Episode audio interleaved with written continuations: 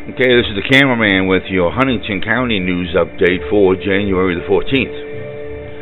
A terroristic threat occurred on January the 13th on Greenwood Road in Jackson Township.